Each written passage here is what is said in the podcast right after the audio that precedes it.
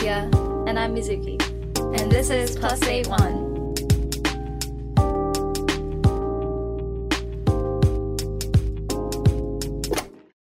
Hi, Ms.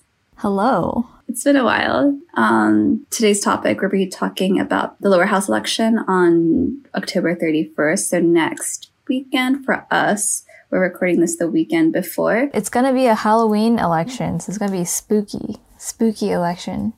And Ms. brought this topic to me. I'm now in New York, so I'm not as connected as I used to be. But yeah, Ms., take it away. Yeah, so as you all know, probably the lower house election is coming up next weekend. This will indirectly decide who the next prime minister is. So, the way it works in Japan's government is that in a lower house election, or otherwise called a general election, you vote for representatives in the lower house of representatives who then will vote for a prime minister in the diet. So it's indirectly voting for a prime minister. But I think our votes do count somewhat because you are voting directly for the person that votes for the prime minister. Obviously, it's not a direct vote for the PM, but I think there is somewhat of a stake to things. so let's talk about, I guess, the situation that we find ourselves in um, with regards to the political parties. So I guess we can start with the current administration, which is the Kishida administration. Um, newsflash: we have a new prime minister. So Suga is gone. The LDP had their own election to choose the new head of the party and therefore the new prime minister because Suga wanted to step down. And they picked Fumio Kishida, who has previously served as the Minister for Foreign Affairs um, and the Minister of Defense. So he's well, he's not new to this, right? He's been active in the party for some time, and from what was reported, he was the safe choice for the LDP to choose. That was most like the continuation of the Suga administration, basically. So nothing has changed. Yeah, I don't, I don't really care about the LDP election because, like, it's going to be the same whoever it is. Because, yes, they're individuals, but they also have to be loyal to the party. And, you know, they can't really go way off course. But anyway, so that's the LDP. Now let's go to the opposition parties. I guess it's kind of a unique situation too in this election because the four main opposition parties, which is the Constitutional Democratic Party, the Japanese Communist Party, the Social Democratic Party, and Reiwa Shinsengumi, they decided to uh, band together for this election and they did so by agreeing on six policies. So the first one is creating a government or administration that follows the constitution, I guess. Like constitutional protection of government. Well, basically, the current administration has been doing some shady shit that is very unconstitutional sometimes. So they're saying that we're not going to do that. Um, the second point is the strengthening of COVID measures based on actual science. and then third point is battling inequality and poverty by trying to increase the minimum wage, strengthening, I think, welfare, stuff like that. Fourth is the climate change and energy usage. The LDP does not really touch on climate issues. I mean, climate change for the rest of the world is a very huge topic. It's like the decisive factor for a lot of constituents outside of Japan. But in Japan, they don't focus on um, climate change a lot, even though Japan is like a huge polluter of like coal. I think when we talk about like climate and energy issues, a lot of our focus tends to be on the nuclear power plants, but we don't really go beyond that there's like a disconnect between the reality of natural disasters that we see every year, like the typhoons, and like actual policies and like the responsibility of companies and governments in Japan. And so I think it'll take a bit more time for us to come to terms with that, or we'd have to be forced by other countries to do it. Because, you know, the only people who know about this are like the young people um, who have no choice but to speak out against it, right? Yeah. Yes, the opposition has recognize that it's an issue, but I feel like not to the extent that they should be focusing on it more. The party that pays the most attention, I feel, to climate change is the Communist Party. Okay, and then the fifth point is about gender inequality. I think this is a big issue because they have been spending a, a lot of time on it in like TV when they do like discussions. They always touch on gender and how to get more women in the workforce and like why aren't women working more and like how can we better create a society or a system in which women want to go back to work and actually like want to have more kids i guess and want to create a family? So you can kind of tell how well each party understands this issue by like what talking point they choose to focus on. So the ldp issue and like komeito they all focus on like financial things like making lunches free school lunches free i guess and like making public education tuition free for kids up to high school, I think. For them, I guess they see the issue as people are not having kids because it's too much money or like they don't have enough money but but I think that's not enough. Of course those policies will help to some extent, but I think it's like the fundamental issue is like the working culture in Japan eh, where people work too long and for very little pay, right? And you know, the pay obviously has not increased for young people. And the parties that do recognize this is the Social Democratic Party and the Communist Party. Yeah, like another clarification I wanted to make is like it's not that women aren't working, it's that they're just like working like really stagnant, low paying jobs. So they're usually working after having children, they will work like pato or arubaito, which is like a part time job in like a storefront or like some sort of small business or you end up working as a haken, which is like a temp worker. And the way that the Japanese employment system works is that if you're not a full time like quote unquote official employee, there's very little opportunity for you to advance in your workplace. Basically, even like the work, the type of work they can do as a haken and as a quote unquote official employee is different. Like haken are, you know, usually paid by an agency. So they're not paid directly by the company. So they're not privy to like more official company information, like are usually like temp workers, like I said, so they can't be put onto like long-term projects. So it's not that all the Japanese women are like at home. it's that they are working. It's just that they earn less compared to their male peers. And that happens as early as in their 20s. Yeah, that's a good point because I think that's a big issue that the parties have focused on this election is closing the gap between the genders in the workforce. They recognize a lot of the part time work or like temp workers are women. A lot of companies get away with hiring temp workers and not hiring them as like full-time like company workers. It's more stable to be a full-time employee because then you get like benefits and healthcare and stuff like that. For a lot of women to not have those things is creating this like inequality within the workplace. Like honestly, I don't want to work. Like I hate work. If I have the option to not work, why would I choose the option to work? Most workplaces in Japan have like terrible working culture. So like why would I want to go back to that, you know? Know? So I feel like maybe this issue isn't like a woman issue. maybe it's like a labor issue. yeah. And maybe we should be fixing like the working culture in Japan yeah, like because like well, number one, like childcare is expensive and or very competitive. Like you have to apply like the moment you get pregnant or like the moment that the baby is born to even have like a chance at these like national um what they called daycares. And then if you can't get into those daycares, you have to put them into private daycare, which is like a similar issue in like the US or other places. Is like sometimes more expensive than like the potential salary you would earn during those hours. So yeah, I think it's like a work culture issue where you have to make like an environment where people like are okay with working. Or that they want to come back right? And then the sixth point is creating a transparent government where there is no abuse of power. So that was the opposition's six points that they agreed on.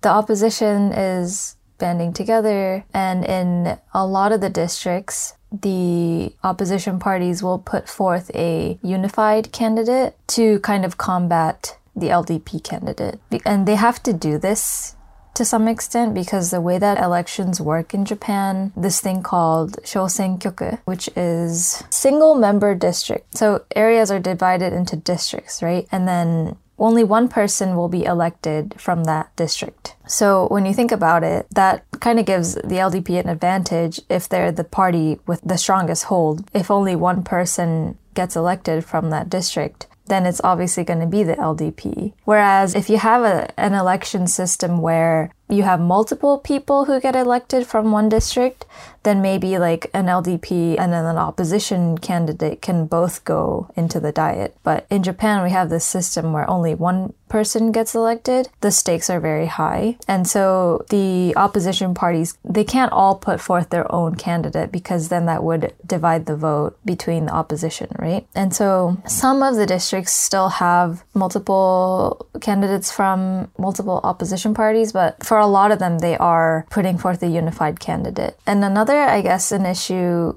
with this is that this means that in this election, the Japanese Communist Party had to give a lot of their candidates up basically so that they can put forth a unified like CDP candidate. I mean, they, they have to do that for the strategy, but that means that they are sacrificing a lot of their potential candidates to be elected into the diet. And I say this is an issue because that means basically the CDP is in a lot of districts are counting on votes from the constituents of other opposition parties to get their party members elected. But then for this election, the CDP and the Communist Party, they both like agreed on the terms for this election. And one of them was like, Edano Yukio, who is the leader of the CDP, was like, if they gain the majority and get a hold of the cabinet and like the prime ministership, the CDP is like, oh, we're not gonna include any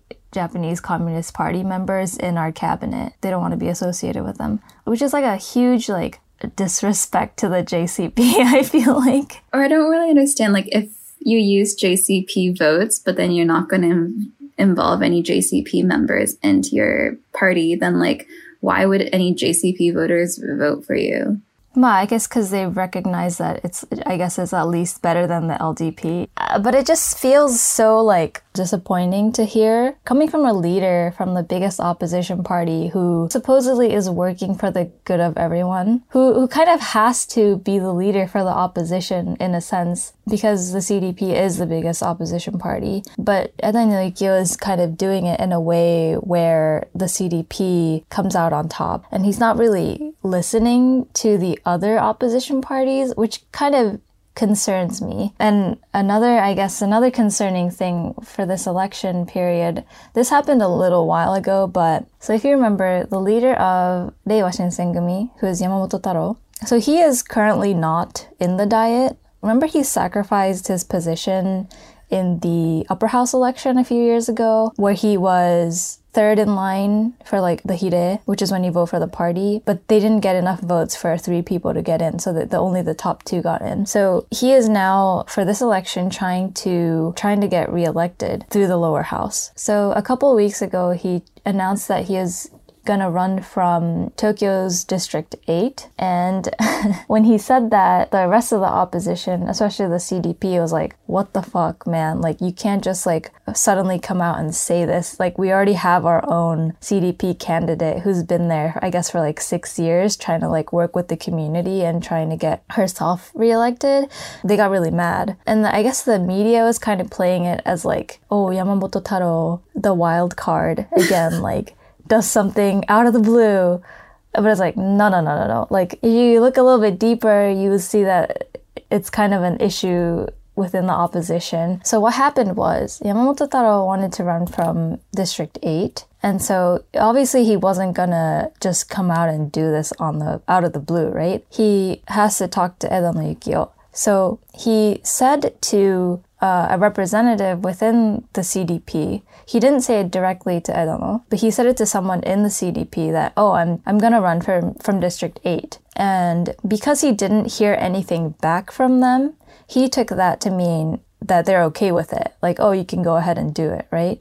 So he was like, so that's why he said, I'm going to run from District 8. But according to Edano Yukio, allegedly he did not hear anything about this So then that means one of two things. Either Edano Yukio is lying and he did hear about it, but he didn't consult with Yamamoto Taro or like he didn't talk to him about it, or that the person that Yamamoto Taro talked to within the CDP did not communicate that information to Edano Yukio. Both of which makes CDP, I think, look bad. Because first of all, like Yukio is like like you're supposed to be the leader that is supposed to be in communication with all the opposition parties, right? You're supposed to be a unified front. And if you're not willing to like communicate with your allies, then what does that tell the people about the kind of government you're going to run when you potentially gain the administration, right? It just doesn't look great. But anyway, that was the Yamamoto Taro debacle. Yeah, I feel like Yamamoto Taro really gets put into like a bad light.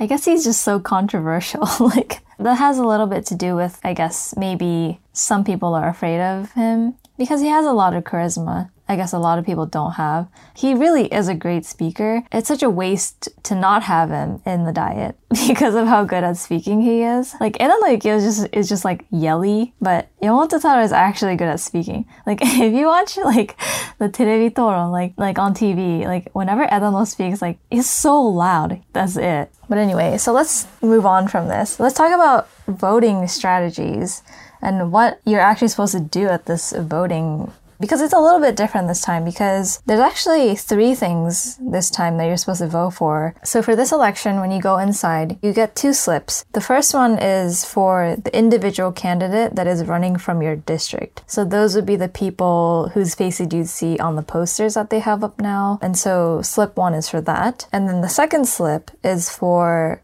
is called Hirei Daihyo, and that's the one where you write the party name. And this is because the voting is split for the lower house election, so some of the candidates are decided by who is running from that district. But then the other portion of elected representatives are decided by the number of votes the party gets. So the greater number of votes the party gets, the more number of candidates they are able to send to the diet, to the lower house. And so there's kind of like two voting pools. And so the second slip that you get is for the party. And they don't have to be for the same party. If you voted for your, a candidate who is from the CDP, like you don't have to put down the CDP for the other slip. You can choose to vote for another party. So, for example, Yamamoto Taro, because of the whole debacle, Yamamoto Taro is not running from District 8 anymore. He like stepped down. And instead, he's going to try to get back into the diet through the Hirei system. So, Yamamoto Taro this election put himself number one for Reiwa's Hirei. So, if enough people vote Reiwa for Hirei, then Yamamoto Taro will be elected, but he just won't be a district candidate. I think Reiwa has enough votes for at least Yamamoto Taro to get back in. And I think for this election, especially because the Communist Party is dropping some of their district candidates, I personally will put down Kyosanto or like the Communist Party down for the Hirei because I want to see more party members. I feel like I trust the JC, the Communist Party more because they're actually like their party is based on like an actual doctrine, uh, whereas the CDP is not really. They they have kind of flip flopped their policies in the past before, like with the whole like consumer tax or like their policies on nuclear power plants. I think. So I, I trust the JCP a little bit more. So a strategy would be to, for in the district, vote for the opposition party if you have just one, and then for Hirei, vote communist, I guess. I'm so sad because the Meguro district candidate where I live in is like so boring. It's just like an old dude. And apparently he's not like very popular either. So it's like, which is I guess another bad thing about the Shosenkyoku is that like if you only have a one candidate from the opposition and but it's like a shitty candidate, but you have no other choice but to vote for this guy, it's like I don't like that really. yeah, it doesn't excite yeah. you. It doesn't get anybody else excited. But anyway, so those are the two slips that you get where you're voting for the, a representative for the lower house. But this time there is an additional section. So the third thing that you have to do is the evaluation for the Supreme Court justices that are currently on the Japanese Supreme Court. For Japan, we have 15 Supreme Court judges, and for this election, 11 of them will be under evaluation, which is really difficult because not much information is available, like readily available, about who these people are and like how they voted in which cases and stuff. NHK does have a little bit of information, and I think it is useful because it's like visually easy to understand. And I think for this election, one of the main cases that was recently decided was like the issue of um, separate surnames or separate last names for married couples. Um, that was decided by the Supreme Court, and they have a list of like who voted it as constitutional versus unconstitutional. And then so you could potentially use that as a reference on like who to evaluate. And the way you evaluate is like they give you a list of the names of the Supreme Court justices, and then you have to put an X on top of their name. But that requires you to like know the names of these Supreme Court justices, right?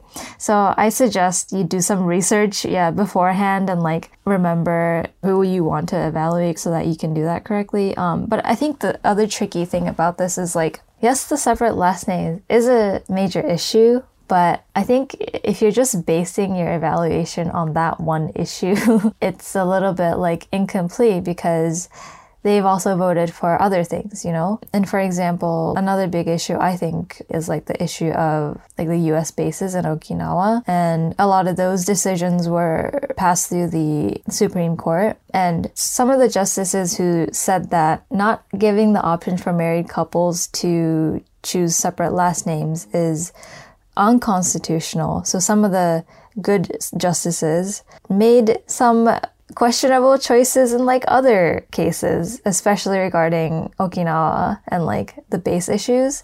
So it's like you can't really base your evaluation on one issue, is what I want to say. So I would suggest go look at NHK, but that's another thing that we have to do this time. When you evaluate the Supreme Court justices like that, does something get done with that information? Oh, yeah, it does have an impact. If enough people do the X thing, then they're taken out of their seat. I guess the last point I wanted to make is that I'm obviously sounding very biased because I am. obviously, you can make your own decisions, but I just, I just, I just wanted to say because I feel like my overall understanding or like my politics has shifted from the time that we first decided to start this podcast. so. I am sounding biased because I am biased.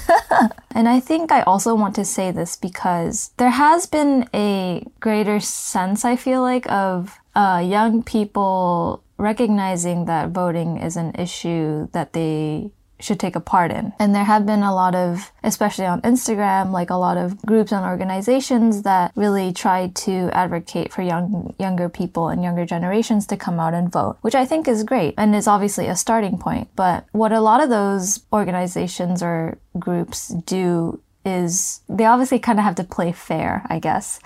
And I think that's because you kind of have to establish your legitimacy and I guess you can't really do that especially in Japan if you're a little biased. I mean, I think this is my speculation. I think my the people who run them are obviously, you know, more liberal because I think fundamentally if you're trying to get more people to go vote, I feel like that is saying something about like your overall politics because you know, the more people who vote, the less likely LDP is going to be reelected. But I think the issue with that is like like I, I'm not really interested in giving platforms to all of the politicians from all parties because you know a lot of a lot of those people don't say a lot of good things. So i get why they have to do that but I'm not really interested in doing that. But I think Japan is still at a point of trying to get more people to go vote and trying to destigmatize voting and being politically conscious.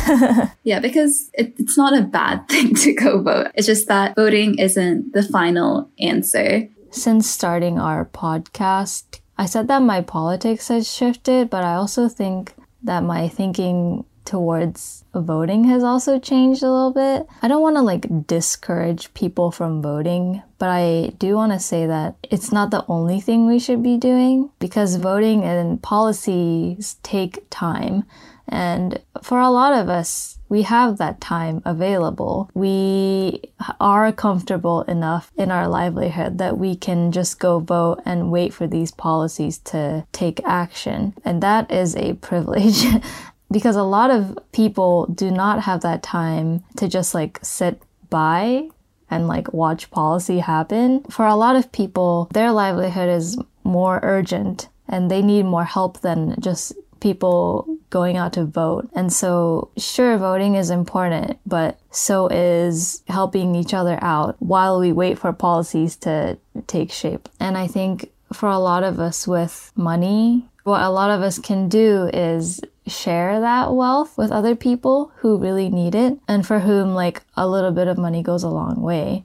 Like I get that Japan is still at this point of let's go out to vote. Hooray. Like, okay, fine. But I don't want to see people who are capable of recognizing that voting is limited or there is a limit to voting. I don't want to see them be like, oh, everyone, let's go vote so we can change Japan. Or like, your vote matters so much. This is the only way. like, because it's not, right? Because like there are other things that we can be doing. Um, so I'm just a little bit tired. Like I, I get it. Like voting is fine. Like that's that's great. But I think if you have the means, you can do something else too. Because voting is like the bare minimum you can do, I feel like. Especially for us as like people who graduated from like international schools and who are mostly working at consulting firms and like and like banks and stuff. You can like go join places too. Like there are people in Japan who are like actively working towards things. And like whenever like you vote, like you are just operating within like a capped system even if you were to like vote for the most like radical change, it's still within the capped, encircled realm of like what is still like seen as appropriate by the dominant politicians. Yeah, I mean, it just, I mean, things can change, but it's just like gonna take a long, long time. And some people cannot wait that long. But anyway, voting next weekend. yeah, I guess, I think a lot of people are optimistic which is nice to see, I guess, but we'll see. We'll see what happens.